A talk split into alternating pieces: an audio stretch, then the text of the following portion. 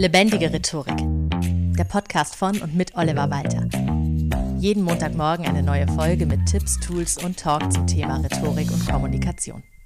Mein Sohn, also der Große, hat vor etlichen Jahren, als er noch nicht so groß war, als er noch in den Kindergarten gegangen ist, mal zu mir gesagt, Papa, du bist der viertcoolste Typ, den ich kenne.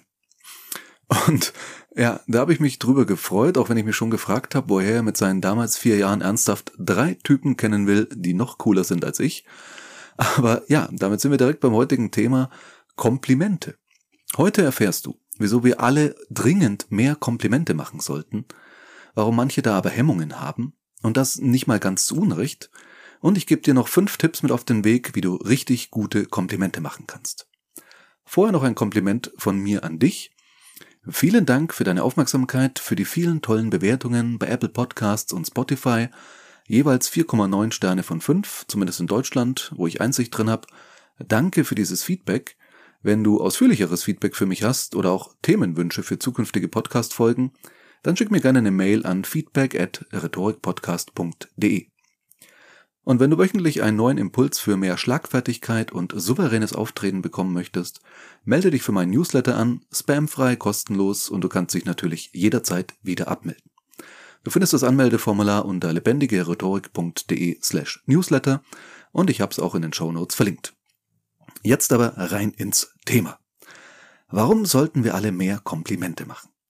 Naja, weil es Menschen gut tut, gerade heutzutage auch mal etwas richtig Positives zu hören. Und Menschen freuen sich drüber. Gerade in unserer doch so eher defizitorientierten Gesellschaft. Nett geschimpft ist schon glob genug, heißt es so schön hier bei uns in Franken. Und so oder so ähnlich wird's ja fast überall gehandhabt. In der Schule zum Beispiel. Ja, da ist auch eine schlechte Note grundgleich Fördermaßnahmen einzuleiten, aber wenn du gut bist, hörst du leider viel zu selten, dass du auch richtig gut bist. Ein Kompliment ist etwas, was über ein Like, ein Herzchen oder was auch immer sonst so auf diesen sozialen Medien üblich ist, deutlich hinausgeht. Ein Kompliment ist etwas sehr Persönliches.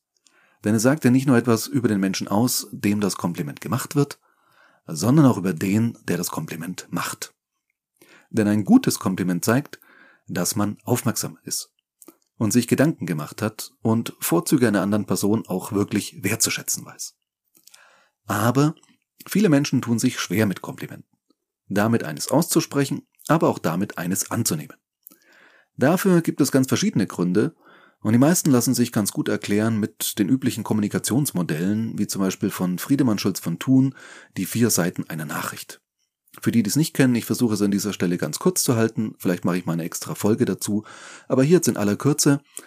Also, nach Schulz von Thun hat jede Nachricht also alles, was ich zu jemand anderem sage, vier Seiten.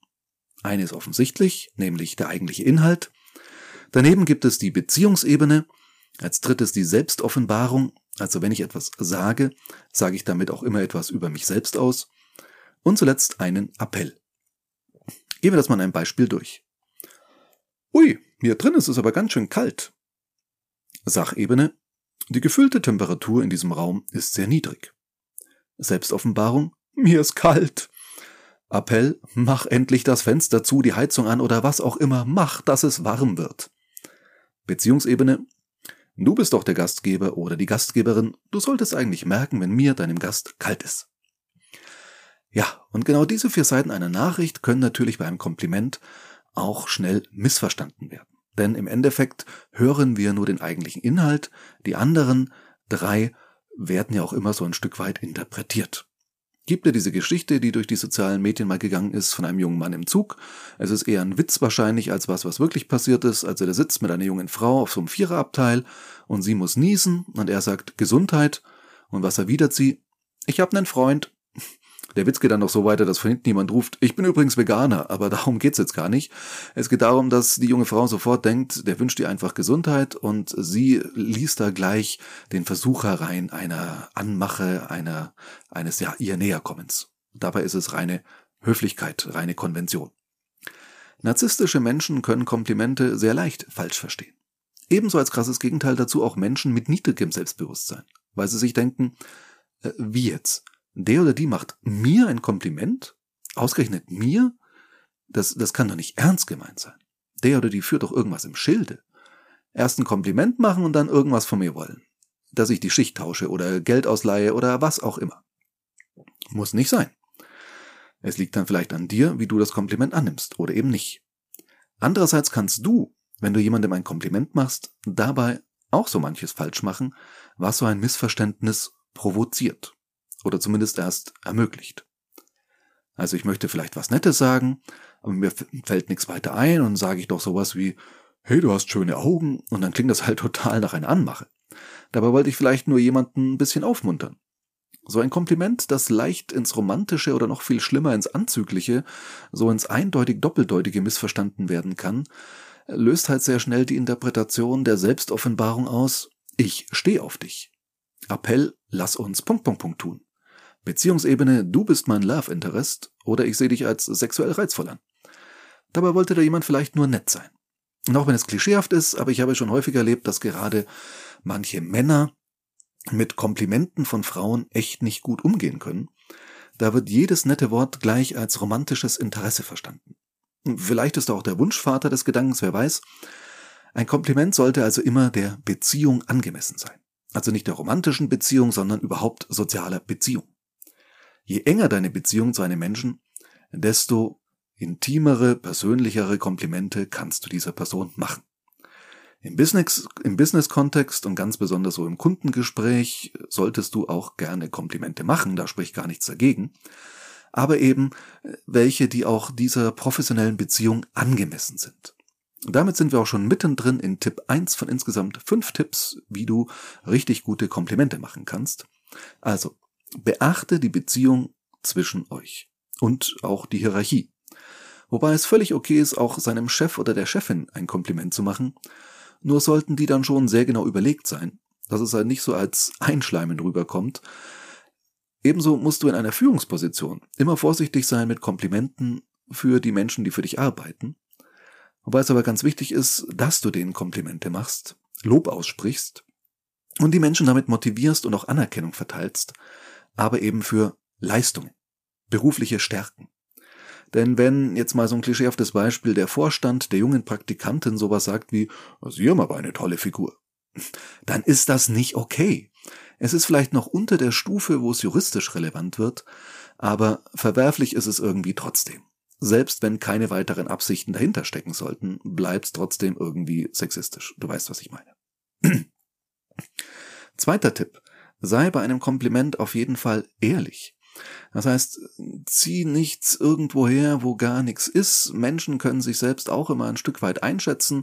Und wenn du jemanden jetzt zum Beispiel lobst, er hat ja ganz toll abgenommen, aber die Person selbst weiß und man sieht's auch, da ist gar nichts abgenommen, dann ist das halt kein Kompliment.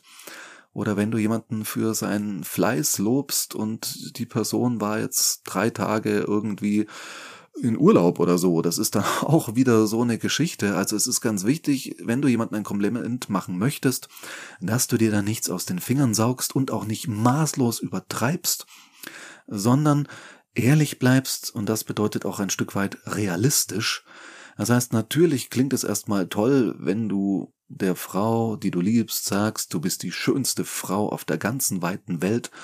Aber ganz ehrlich, solche Plattitüten wollen Frauen gar nicht unbedingt hören, sondern, und da gehen wir schon weiter auf den nächsten Tipp, lieber etwas Persönliches. Gerade so Phrasen sind keine gute Sache. Irgendetwas, was man schon tausendmal gehört hat, was aus irgendwelchen Filmen stammt. Mir hat meine Bekannte zum Beispiel erzählt, die hätte jemand ein ganz, ganz tolles Kompliment gemacht und sie hat sich riesig drüber gefreut. Und dann hat sie festgestellt, das stammte aus irgendeiner angesagten Serie, die sie noch nicht bis dahin, bis zu der Staffel gesehen hatte. Und als sie das dann gesehen hat, dachte sie sich, na toll, der hat das einfach eins zu eins abgekupfert. Ja, das lässt die ganze Wirkung wieder verpuffen. Ergeh dich also nicht in so ganz allgemeinen Dingen, sondern mach ein persönliches Kompliment, was wirklich auf diese Person zugeschnitten ist. Das ist manchmal nicht einfach, aber es zeigt eben dann gerade, dass du dir Gedanken gemacht hast, dass du dich mit dieser Person beschäftigt hast, dass du diese Person auch überhaupt gut genug kennst, um so etwas zu dieser Person sagen zu können. Ganz wichtig ist dann noch das Timing deines Kompliments. Also du solltest einen guten Augenblick dafür erwarten, wo die andere Person auch in der Lage ist, dieses Kompliment anzunehmen.